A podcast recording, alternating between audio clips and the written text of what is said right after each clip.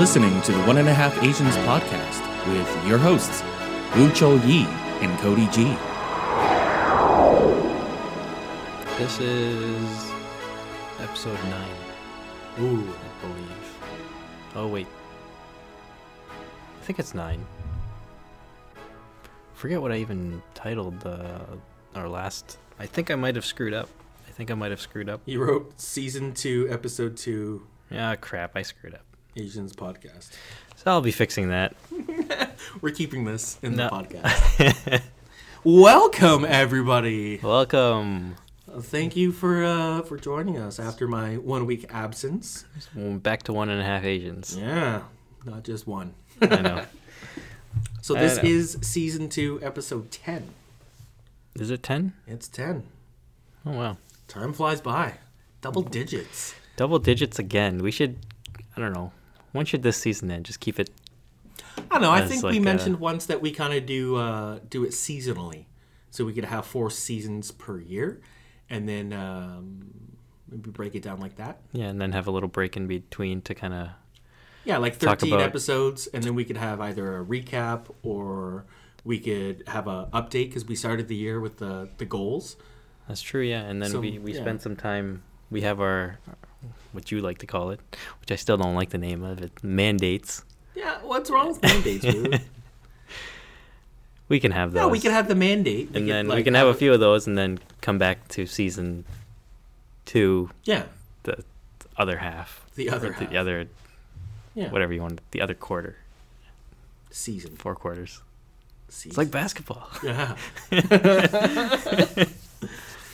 All right. Well, if you've kept up to date with the podcast, you know that last week I was away in Montreal. So uh, Woo held one down for the team and did a solo podcast. Woo, how was that for you? Man, it was weird. it was, like I told you, it was like I was recording my first YouTube video. Yeah. It was that weird, and I think at the video or the the recording itself was only about 15 minutes long, Yeah. But it took me like two hours to do.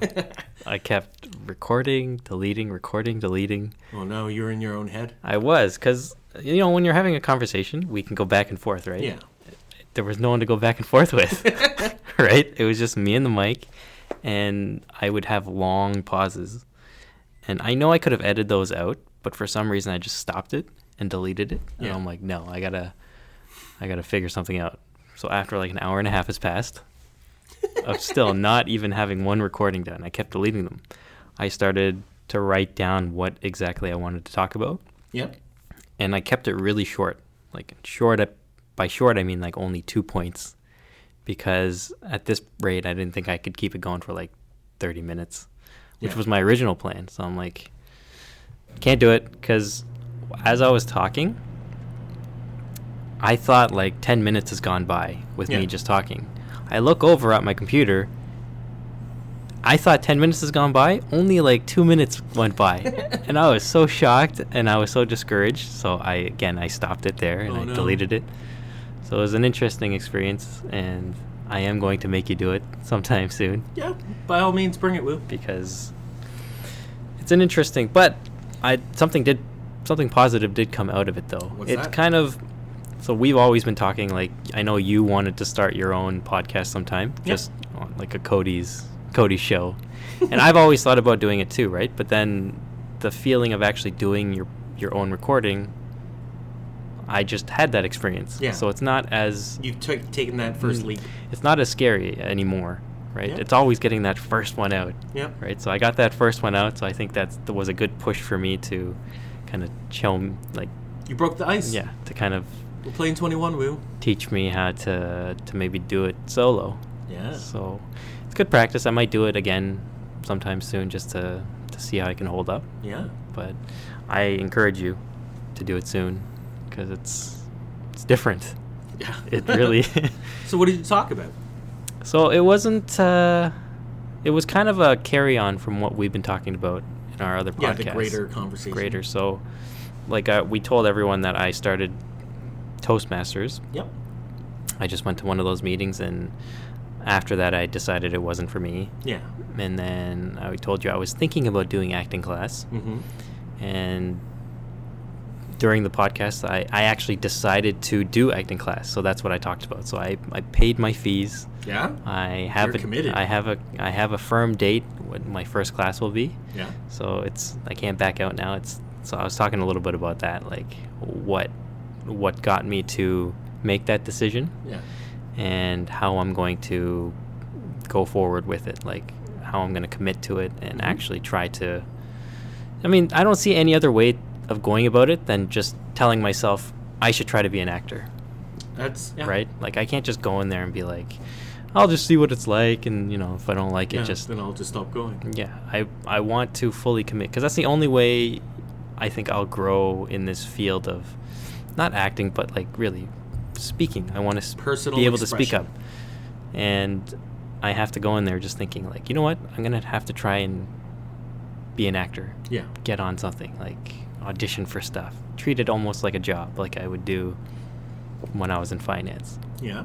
So, and plus, like I was pretty good at doing interviews in finance. I did a lot of them too, and I see it as being no different.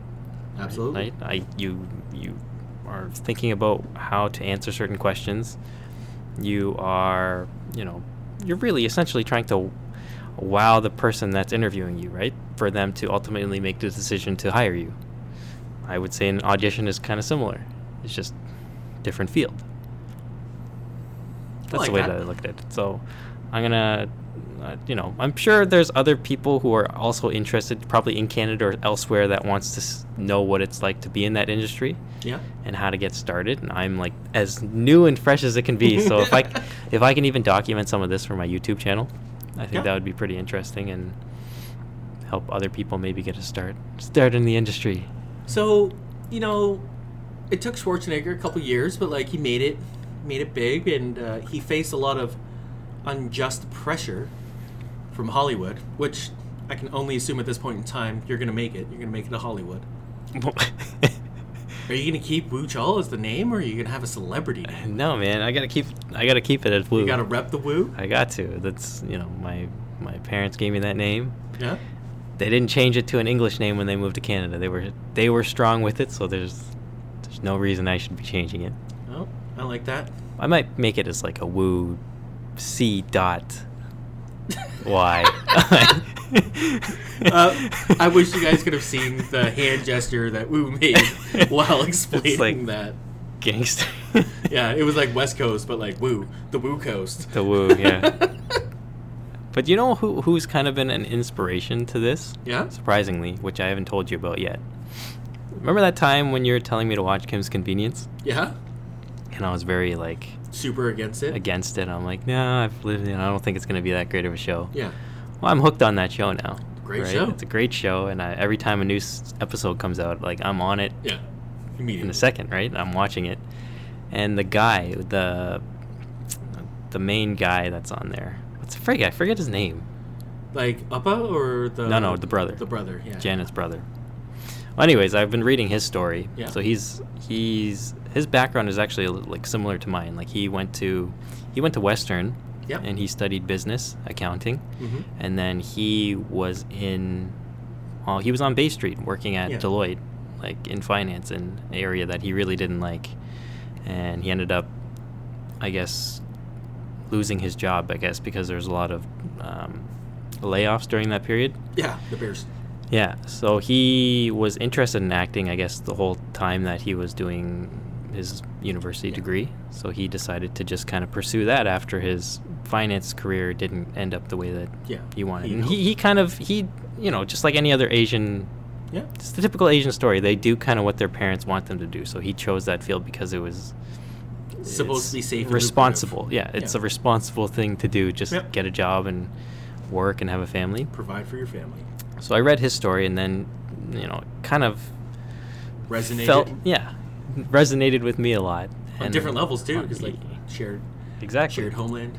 exactly. So, um, I read a little bit into him and saw that you know he's been working at this craft for a while, even though it it's probably a field that his parents didn't want him to pursue, but Yeah. he wanted to because it's something he enjoyed doing. hmm He committed to it. Um, that's kind of you know, and he's super successful now, Yeah. right? And who knows if that'll come out, if that'll be the same story for me, but I got to believe it's possible, right? I just And- told you you're going to Hollywood. So I'm gonna I'm gonna give it my all, and uh, people like that, I guess he he inspires me. yeah. You know, he's he's uh yeah he's an inspiration. He's a trailblazer, and you're following that trail. exactly. So uh, we'll see how it goes, I like it. and then so yeah, that's I kind of talked about that in my pod. I didn't really talk about that. I just told you that right now. But, Yeah, that's a um, sidebar edition.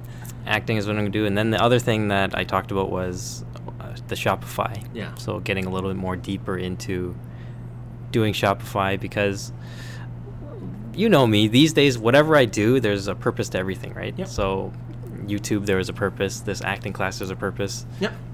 Everything is to just increase my skills in the areas I think are going to be important for my life going forward Yep. right? So, business, e-commerce, that all is very important, I think, and something that It's a huge opportunity. it's a huge, yeah, And I think the people who just passively think, "Oh, I should get into commerce," they just they don't make the commitment. They don't they don't do the work, and they don't they don't do it unless you know they've had um, a meeting, they've met someone, or an opportunity kind of present itself. I, I don't think a lot of people are grinding their way to the e-commerce. yeah. So that's definitely an area that I want to increase my skills in. Yeah. So I'm I'm taking it really seriously. Yep. I'm learning how to build a site properly. Yeah. and I talked about this when I did the solo podcast as well. You know, like when you're in when you're in high school and you're thinking about going to university, hmm the subject that you choose to study in university is not always what you want to. It's kind of your your decision is based on maybe what other people think is good. Yep. So for example, I said I studied science because that made me look smarter Yeah. to other people. So I chose science when I went to university and then um, ended up, you know, realizing I'm not very good at science. so then I chose business, which I thought like, oh, it sounds really nice, you know, learning economics. It sounds cool. So I I studied make a lot of economics, right? But now I'm super interested in marketing, Yeah. right? But then marketing was one of those subjects when I thought when I think back when I was in high school, I would think, oh, marketing's for girls or something, or marketing's for. That's not a very 2019. I know, right? That's what I thought in high school, though, right? I'm, I was, Conditioned. yeah, I don't know what it was, but I always thought marketing was just not a, a subject for me. But like, it's something I just, I'm kicking myself for not focusing a little bit more on. Yeah. So I'm playing catch up right now, trying to to learn these things, and I talked a little bit more about that, just how I can, how I can, you know, lose, catch up on the lost time, and And spring forward. yeah, and hopefully with the help of you, because I know you've been, you've been, you're, I know you're on board with what what we want to do. Yeah. We have a shared vision. And I, what I really value from our conversations is the fact that we. Um, I've had idealistic thoughts about doing something like this before, but when you're in your own head and the only person you can let down is yourself, it kind of like it just falls by the wayside. Um, And I Mhm. think having this conversation and seeing that someone else also has this motivation and vision, um, it's really motivating and like it really, really, re- really gets me going. So we had talked in a previous podcast about how you were doing the Shopify and that you didn't really feel comfortable. Maybe not comfortable. It would be a lot to put on your plate to both build a site and market it to people. Um, so I've kind of I've committed myself.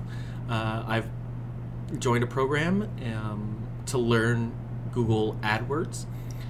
So for those not in the know, um, obviously Google makes their money off of ads, targeted ads. Um, so they have a program that is available to people to purchase ads, um, and that could be an ad in the form of like a paid uh, website. So sometimes you do a Google search, and the top link isn't an actual organic uh, result, it's a paid link. Is it expensive? Um, so there are an incredible amount of factors to go into cost. The short of it is it's a bidding uh, structure. So you bid on specific words or key phrases, and you can set it. It's like um, an auto purchase program, borderline stock market ish. So let's just say we were uh, selling one and a half Asian podcast t shirts.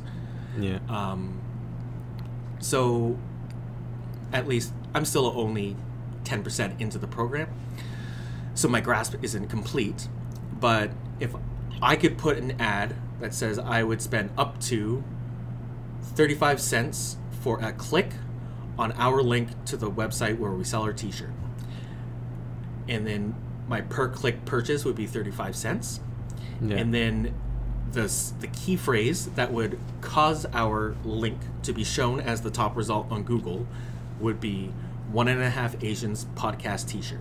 If somebody Googled that after we had set up our Google ad campaign mm-hmm. to target that person, that would be the first result. Because you can basically find a customer who wants to purchase something literally in that moment. They're searching. I want to buy the One and a Half Asians podcast t shirt. Yeah. And then when we see that, when that result comes up, then we send them our link essentially. So it's like a That's- real time system. Yeah, that's interesting because like, yeah, building a website and everything is easy, right? That Yep. part is fine, but then the what the part that I always that scares me. Yeah, you're right. Actually, it does kind of scare me because there's some cost that's gonna have to go into there. You're Yep. gonna have to you're gonna have to spend money out of your own pocket Yep. on this, like you said, ad campaign. Yep. And it's not guaranteed it's gonna work, right? No, and that's kind of what this AdSense, uh, from my introduction, um, the concept is not only do they teach you just how to run a campaign, because if I wanted to, I could have every person on the planet see our podcast if they search literally anything on Google. You could spend billions of dollars to make that happen.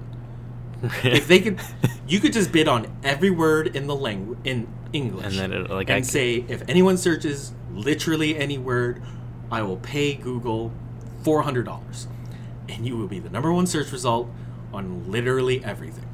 You could do that, Yeah. but that's a stupid waste of money. So the other half of the program that I've enrolled in is um, working with spreadsheets to develop a system of understanding uh, the click-through rate. So, like, sure, somebody's searching one and a half Asian podcast T-shirt. Um, out of everyone who sees that link, how many people click on it? So then you get a percentage. And of the people who clicked on that link, how many people added to the cart? And you get a percentage. And then of the people who added to the cart, how many people made a purchase? And then you get a percentage. So now that you have this data, you then start to figure out uh, what your product margins are. So let's say we make 62% profit per t shirt sold. So Yeah. then we have to figure out how much of that 62%, let's call it 10 bucks, we make 10 bucks profit. Um, how much are we willing to pay a percentage of that $10 towards driving traffic to our site? And then it's just a matter of like a long run, long term average cost graph. You figure out where there's a significant enough trail off in an uptick in revenue to make it worthwhile for you to make an ad. So you kind of find that sweet spot. Yeah. So it's about data, it's about smart ad placements and uh, keywords because literally anyone can run a Google ad campaign, and that includes people like Amazon, which make billions of billions of dollars. Mm-hmm, yeah. So you have to be smart about your ad placement because you could, if you don't set like safeties, you could go to bed and like wake up and have a six thousand dollar bill. Exactly. That's what I'm scared about. Like, But you could put in a max bid of up to fifty cents for a total of. You can put in those limiting factors. so is this all similar to Facebook advertising as well? Well, that's something that I haven't dived into. That'll be next once I get my Google because Google Okay. provides a certification. So like once I go through this course, I can take the Google Ads um, certification and then I could become Google AdWords certified and like I literally could then start approaching people and be like hire me. Oh yeah, yeah. I've seen that on Fiverr actually, Yeah. where people would. It's like it's a lot more than five bucks. Like people charge fifty bucks, eighty bucks Yep. to. Then they say they're like guaranteed traffic for your site, Yep. and all they need is like keywords, Yep. keywords for what you're trying to sell. So, and then you get into like locations. You can like be hyper specific, or you could limit it to certain states or provinces or counties. There's a lot that you can do with it. It's an incredibly powerful tool, and it's just a matter of understanding it and being able to understand how to build a campaign that will benefit a person. Um, once I get Google Ads taken care of, um, I would then move on to Facebook marketing. I'm going to guess there are certain overlapping concepts. That's what it seems like. From what I know, that's like you can set it to like you can have an amount that you want to spend each day hmm to target a specific amount of like an audience. It'll tell you like how much it people, how Yeah. many people this type of Yeah, and the click through rate spend and all that stuff. will reach. So uh, it's just that cost. I think that's what stops a lot of people. Like I, I like you said, a lot of people are probably thinking about doing this kind of stuff. Yeah. Thinking about like, oh, I want to make a website. I want to sell this and this.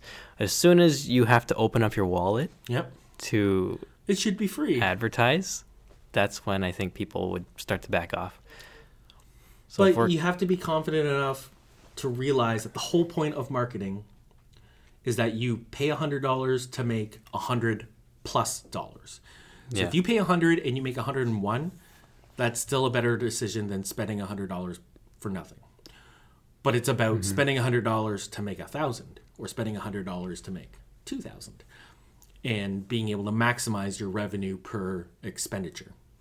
And that's uh, that's where I think this program will at least give me a baseline understanding, and that's a skill set I would like to hone and develop. that's good. I hope you do. It would help up help out this 1.5 Asian podcast. Well, I was actually thinking because one of the the kind of three goals that a Google Ads campaign uh, could drive um, would be phone call leads, so people calling you. And I thought, man, wouldn't it be great if we just showed up to the brick and every Saturday and Sunday he got nonstop phone calls for people wanting to come in and buy furniture from him, Yeah, right? that's how a lot of sales happen actually. Like from whenever there's because they'll page because there's lots of people calling into the brick to ask about stuff. Yep. Like, do you have this in stock, or can you Mhm. tell me a little bit about this TV? So if you're lucky and you're the salesperson like on the list to pick up the call, Yep. The customer will, literally ask a question. If you answer it, they'll be like, "Okay, I'm coming in to buy it. Yeah. What's your name?" And then be like, "My name's Woo," and then they're there in like half an hour. See, so what if you take that that whole concept of what just happened one step further and you already contact your customer before they call the store. So that they call and say, I'd like to talk to Woo about this. Yeah. So now the rest of your fucking coworkers are screwed. Because you've already talked Then, to all yeah. the customers. I don't have to worry about them. I don't have to compete on this Yeah. stupid up board, is what we call it. Could you imagine how annoyed they would be if you were never like in the On front the board? and people were just walking past them and coming right to you? That's I the should, power of I should, marketing. I should make it.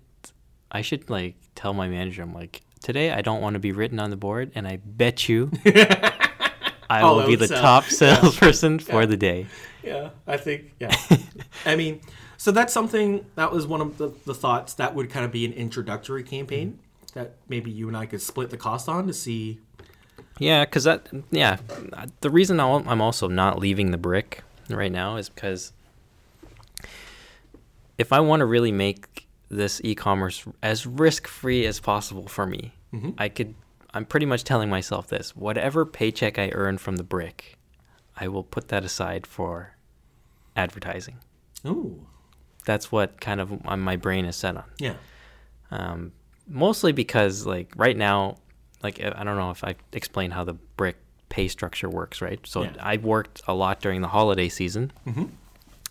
So my commission was pretty high during that season, Yep. right? But then now we're we're going into kind of the dead Yeah, this is the dark time. days of retail. Yeah, so all my commission that I've made over the Christmas holiday season is being used up right now. hmm And now eventually I'm going to have to just earn a regular wage. Wait, right, so all the commission wage. you earned was banked, and they pay you out Pretty much. like to like basically give you a, an average paycheck. Yeah. Well, no, it's the way that it works is once I sell something, when it's delivered, that's when I'll get my commission on Yeah. that. So all Oh, of my deliveries, now yeah, pretty much all of your pretty much everything I've sold, my sales book Yeah, is pretty much it's draining down in. now. Yeah. it's draining down because like not a lot of people are buying. So Yeah. when I go to work, even if I don't sell anything, my paychecks are still high because my stuff that I sold in Christmas is just still getting delivered. Yeah.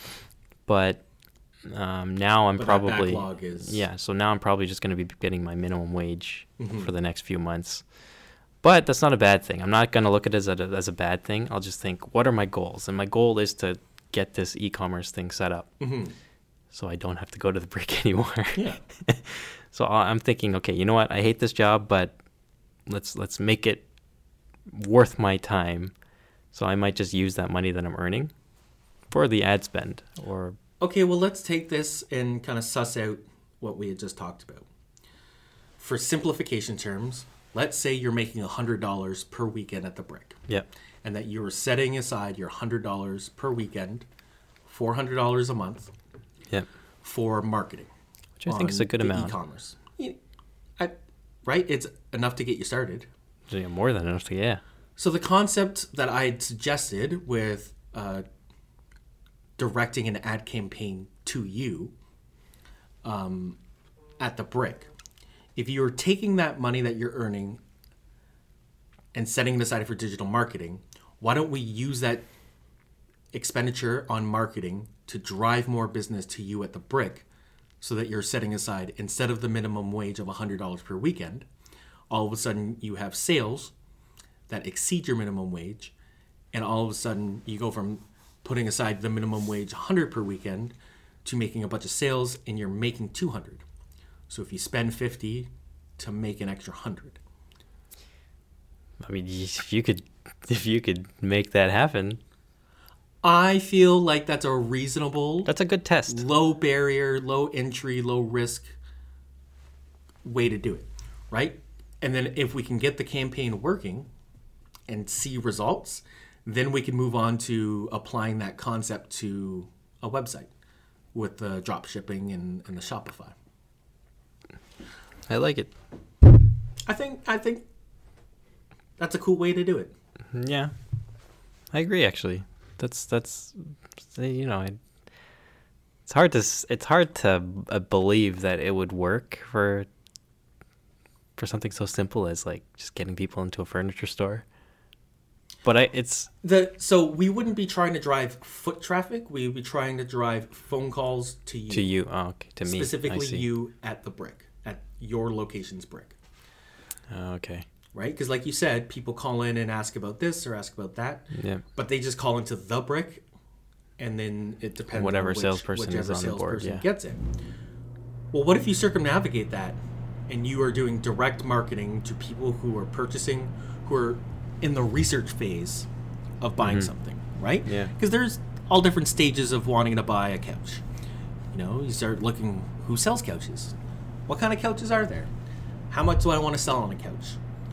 Do I want a warranty? These are all things that, like, if I were to decide I want to buy a couch, those are the kinds of the things that I would start researching. I would look up where can I go to buy couches, where can I go to buy couches online. Um, I would start to get a feel for sectionals, and then once I've committed to like a love seat leather, I think a, a big thing, especially for the brick, is when what I think people would do a lot more research on is appliances. like stoves, like stoves, uh, fridges, or even like washer dryers, washer dryer. dishwashers. Like those are all people like to look at every single spec these days before they actually go and buy like yeah, it. because like it's getting more complicated with smart appliances. Yeah, so they like to compare like what they had and then the newest models. Yep. What what makes this one better than energy this model? Yeah, so I think more often than not, it's people calling in for more technical stuff. Yeah, like the the people who just ask like is it in stock or not like those are tend tend to be the small things but then people calling in to actually get some information And then if you provide value to them, that's when they come back yeah to you. yeah yeah. So they know like this guy knows. I want to come back and talk to this guy. And they don't want to explain their story either again to another person. That's Yeah. what i find. Once they've told me told me what their problem is they don't want to Yeah. Go ahead Go and and- explain it to Johnny. and then the best thing I do is like, you know, if, if we get can get you into the store, I'll try to get you a good deal. And then they'll once they hear that, they're like, okay, I got to go look for this guy. Sorry, side, we're gonna have a quick sidebar here. So, the night before I went away to Montreal, I like Mhm. on a whim, it's like I want to buy a MacBook Air. Like I hate the laptop I have, and I miss my old MacBook Yeah. so much. So I like pulled a UE instead of going home. I went to Maple View Mall and I went to the, the Apple Store. And I walked in and I stood by like the old model version of the MacBook Air because the new one is ridiculously overpriced and has a four-hour battery apparently. really, it's Like, that ri- bad? It's like not only is it not good, it's bad. Anyways, um, well, yeah. So this woman comes up, says, "Can I help you?" And I said, "I'd like to buy this laptop." And she went, "Great." My name's Dawn. She was like, "You could tell because the first thing she mentioned was, did you know that the warranty that was provided from Apple is integrated into your cost? It's a one-year warranty, but if you wanted to extend that, oh, they went buy right. AppleCare." They went right ahead and just like before she even asked like do i want the 128 or the 256 like, Yeah. she just went right into the warranty so in my head i was like whatever like hurry up tell me your spiel. And she goes after she explains the warranty and how it now includes accidental aka water damage which is which actually is a useful piece of information. Uh-huh. Yeah, because yeah. water damage is real. Um, she went oh so where do you work? I, oh i work at langdon hall. She goes oh let's see if they've got a corporate discount. She like pulled it up. I'm like apple does corporate discounts? I had no idea. And then she went oh i'm sorry to say that you uh, you don't work at langdon hall oh right didn't you say that you work at ford and then she clicked ford and winked at me you're doing the woo. You're gonna get me 150 bucks off, so I spent 100 bucks on the warranty. really? That's exactly what would have happened, but then they didn't have the fucking laptop in stock. oh, really? Yeah, Oh, damn. and I was like, I know exactly what you're doing, Dawn, and it's totally working. I know. If you give me 150 bucks off, I will gladly pay 100 bucks for Apple Care. Yeah, that's exactly what I do to for any customer that walks Yeah. in. I'm like, I understand that. I like before before you stop me. Let me just explain what the warranty does. I'm with you. I don't want you to pay the full cost. Yeah, Right. So let's let's see what we can do. yeah, And then they appreciate that. yeah. Right. So I I try to anyone who calls in. I try to just add something in there to ensure that they come back to me. You provide value. Yeah. I think that's an important sentiment that drives Value, yeah. business. You have to. Which is if there's 10 other salesmen, what is different between you? Well, that guy, I don't know, he looks cool. Well, that guy, he's got a great smile. That guy's super personable. That guy says he'll save me 150 bucks. mhm. Going to that guy. Which I just- W. Which is I something I just don't understand for some reason with with anywhere that sells warranty. I know we're going off topic here, but But we're allowed to. It's our podcast. Yeah, I know it's our podcast. Suck it. he doesn't mean that, people. But you. like, let's say if a couch is like, let's say call it a thousand bucks, couch, Yep. and the warranty is 250, 250 bucks, Okay. right? Customer doesn't want to pay that, right? Yeah. My managers will So now it's 1250 plus tax. Yeah, but then my managers will bring the cost down of the couch, like three hundred dollars. Let's just say. Yep. They'll be like, okay, if they don't like the price of the couch, we'll bring it down. So now the couch is seven hundred bucks, hmm and the warranty is two fifty. Or no, no, the warranty is like a little bit less now because it's like it goes by the range of the product. Yep. So let's say the, the warranty is now two hundred bucks. So that's nine hundred dollars then. The store gets nine hundred dollars plus tax. Yep. Why couldn't we have just sold it for them for a thousand without warranty? I know it, it's weird, but Yeah, I see friggin' places like this do that though to just show that they're selling warranty with every single product. I know it looks good on their reports that they're getting a warranty sale, but the the amount that they're willing to go down on a product just to get the warranty on there is mind-boggling to me. Why wouldn't you just price everything in the store, warranty included? Exactly. couch, warranty included. Exactly. But I've seen so many times these I don't know how they think of their pricing, but they just have to have the warranty on there. And That's I've weird. I almost want to do like a full-on business case study of how warranty. well Why are warranties shoved down our throats? What makes it so alluring? well their their their explanation to all the sales staff, which is ridiculous to me, is they're always saying like we want to make sure the customer is protected. I'm like, no, you don't. if you wanted to do that, you would provide the service exactly exactly so they're like we want to just make sure they're protected you're you're providing them value by ensuring that their investment lasts for years and years Hmm. where like if you don't get it they make the salespeople feel like shit like You're the like, worst salesperson you're the ever. worstless You yeah. only made twelve thousand dollars Exactly. in warranty t- warranty-less sales. That's what I do. But then they're very careful with the way that they explain it to the sales staff because they want to always be covering themselves and be like, no, this is value that you're providing. If you're not doing it, if you're not getting it to the customer, Yeah. or if you're not getting it through to the customer, you're not doing your job to protect them, is the way that they explain it to us. yeah. And they make the salespeople feel terrible. But then the way that I've seen them price stuff, especially for Ricky when he came in, Yep. the way that how much of a discount they gave him for his Yeah. sectional and the, just because i didn't get warranty on there but then uh, like they ended up lowering the price super low super low he got such a good deal like a better deal seriously than i ever thought was possible Yeah. with warranty and i'm like why why couldn't we just sold it to him for the regular price Yeah. they were willing to pay you tick them off by mentioning the warranty Yeah. so they're forced to go lower and lower. And I'm like, this just doesn't make sense to me. And they've done that multiple, multiple times during my time there. So weird. I wonder if it's like a mob thing. The mob owns all the warranties. like some kingpin family that owns the brand. Nobody's ever heard of the, the warranty family. The guy, the guy comes to collect every month, and then the sales manager is like, Oh, you don't got my warranties? I'm gonna break your leg. uh, maybe. So it's got to be something like that. yeah.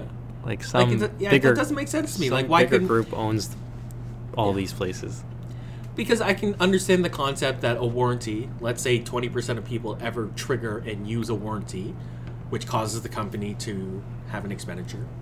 So now 80% of the time, it's just an additional pure profit.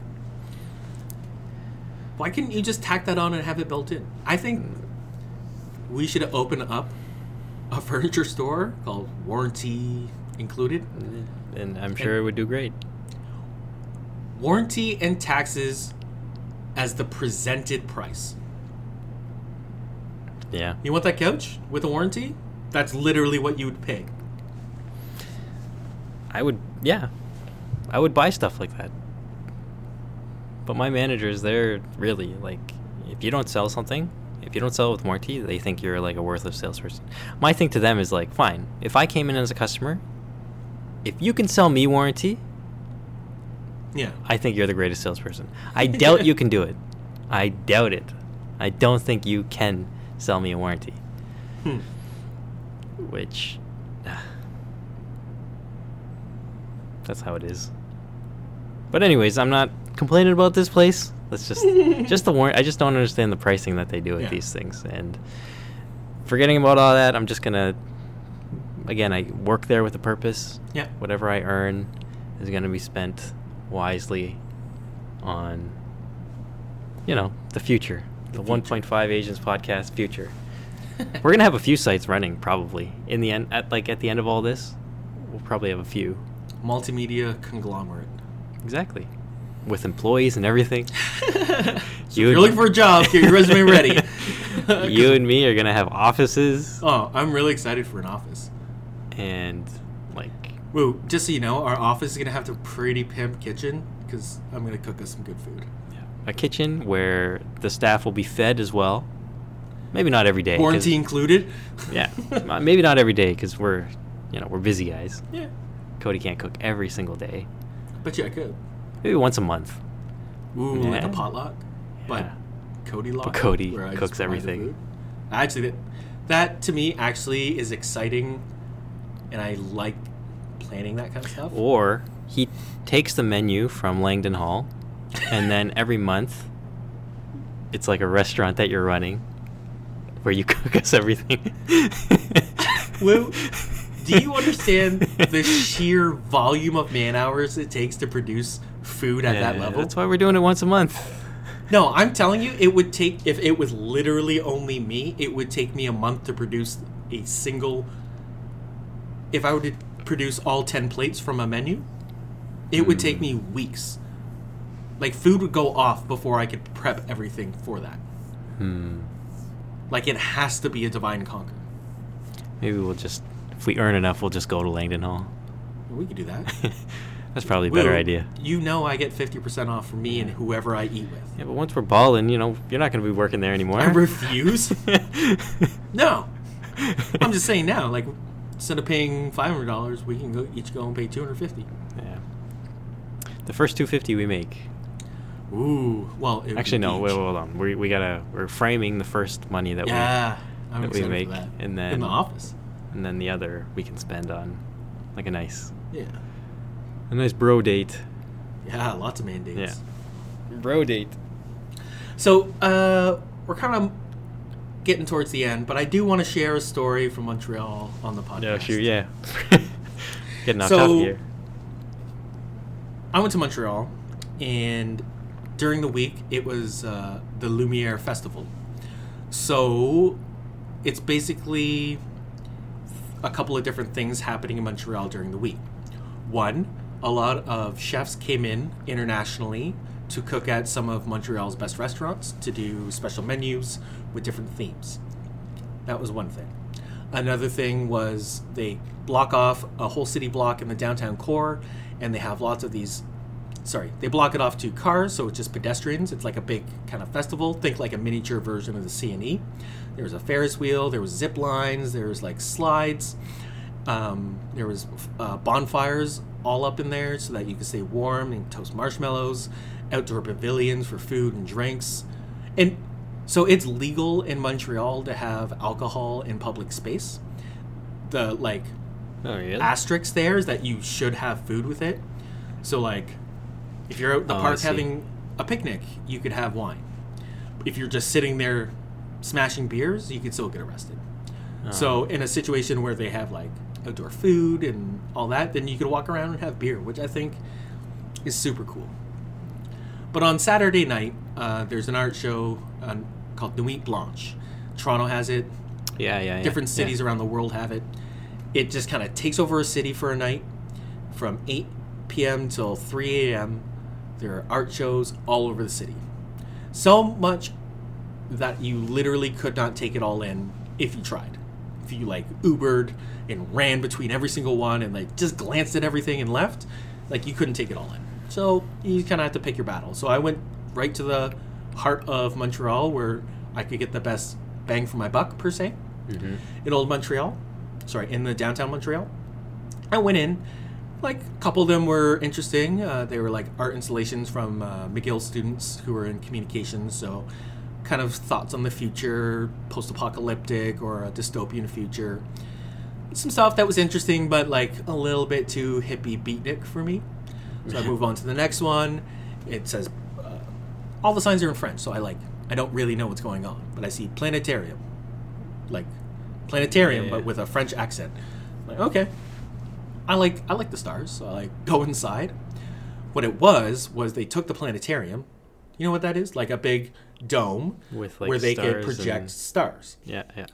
Well, they instead of projecting stars, it was like a rave, so like hardcore techno music, and instead of projecting stars, it was just like this light show. It was super trippy and super cool.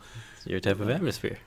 Like I was there for a good little bit, but like I wasn't drunk. It was like it was only nine nine p.m. I'd only had a single beer, so I wanted to go out and see other stuff. But like I was like, I might come back here later because this looks like a bomb ass party. Um, and drinks weren't that bad there. It was like five bucks flat rate for wine or beer, which was that's good. Yeah. Were you high? You were in high, right? No, I was not high. Um, I'm a daytime high guy.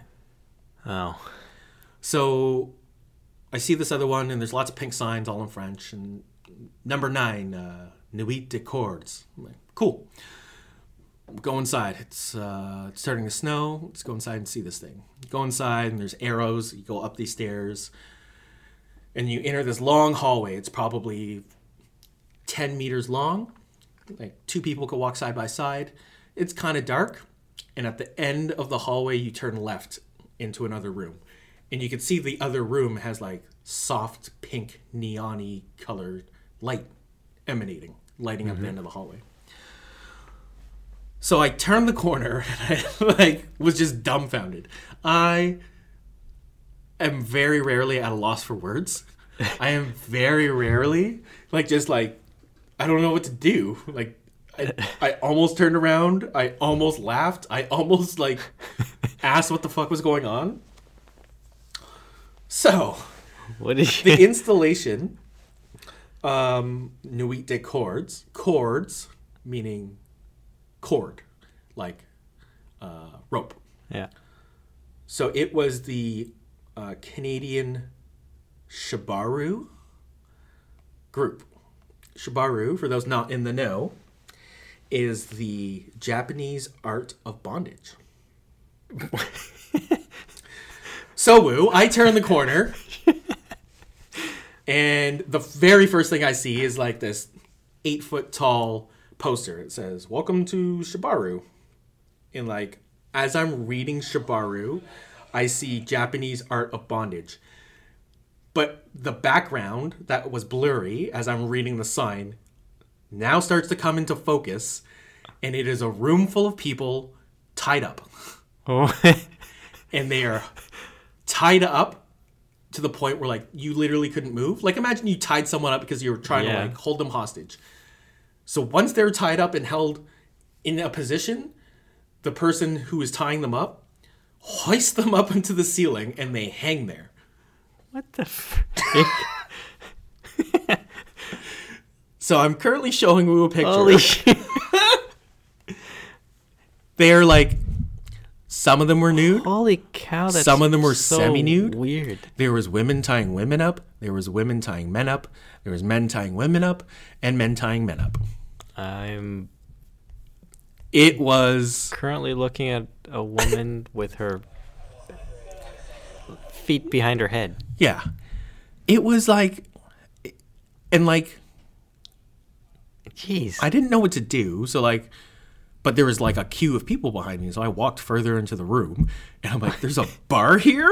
Cool. I'll have a beer, This please." guy's- And so I'm showing Woo a video of this, This- uh, guy tying a girl up. She's Um, got her legs really far back. Yeah. So that was one of four rooms. There was 15 people at all times being tied. I feel like a little uncomfortable watching. We- Now try being in a room with all these people, Woo. So I was in there for like five minutes before I noticed the fact that everyone was taking pictures. I'm like, you're allowed to take pictures? It like felt like a strip club. Like you're not Yeah. supposed to have your phone out. But there's like full on staff who were there only to take pictures and they were like actively engaging people to like talk about it and like Like such an uncomfortable position to be in. Those people being tied up. Well, that's the whole And you thing gotta with be like there for so long. bondage. It's like it's a there's usually a dominant and a submissive, and like the act of submiss- uh, submitting to the dominant. That's what they enjoy. Like that girl that I showed you. Like Yeah. once she was hung up, she was moaning. Really? Yeah, it was like, hmm, this Oh is, my goodness. uh, where am I? so, anyways, I went from completely dumbfounded to pretty curious. I'm like, let's go check out the other rooms. and like, I spent like a good 30 minutes just watching people get tied up and hung. And then he slept like a baby. Uh, yeah, there was just so many questions. and Cody now has these all on his phone. And he, if he ever wants to relive this experience, it's a well, click maybe away. uh, maybe for the first time ever, one and a half Asians will have some uh, have like a, a link in the description. description for this kind of stuff. They're not ready for that stuff yet. Well, if you're interested, hit me up and uh, I'll send you the photo and video privately. All right. or That would be you best. could look up the Shibaru group of Montreal. I think it was like tiedtightmontreal.com, which, Tied made me laugh, which made me laugh, yeah. Anyways, I'm glad I could share that anecdote with you, Woo, because like I swear to God, as I was experiencing it, I'm like, nobody's gonna believe this. Like, where am I? I just came here to get some food. yeah, I was like, oh, cool art. I'm gonna be like a cool person. I'm like, educated, and I'm gonna show how cool I am by watching all this art. Oh, wow. and Cody loved it. yeah, yeah. I mean, I didn't like love love it. Like, nothing happened. It didn't move I don't know. You got a pretty big smile on your face. because it's funny. Woo. you turn that corner, uh, like I could just imagine. Like I was surprised I didn't burst out laughing. And this was.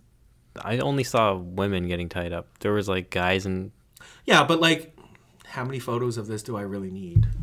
There was um, guys tying women up, women tying guys up.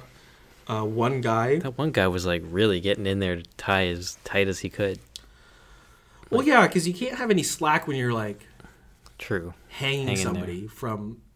the Let's that would be even more uncomfortable. Yeah. But uh, like honestly, speaking from like a pure academic sense, I like knots. Like I, when I work in a restaurant, I, there are knots that are needed to do for curing meats and tying Yeah. together roasts. And um, I've got experience with boats, and boats have knots. Knots, to me, are actually super intelligent in understanding the use of different knots in different situations. Where are you going with this, Cody? I'm not saying I'm into it. I'm just saying I respected the craft because, I like, in order to like manipulate the people, because like you basically they were tying the person up into a prone position, so they were they were held in a certain position.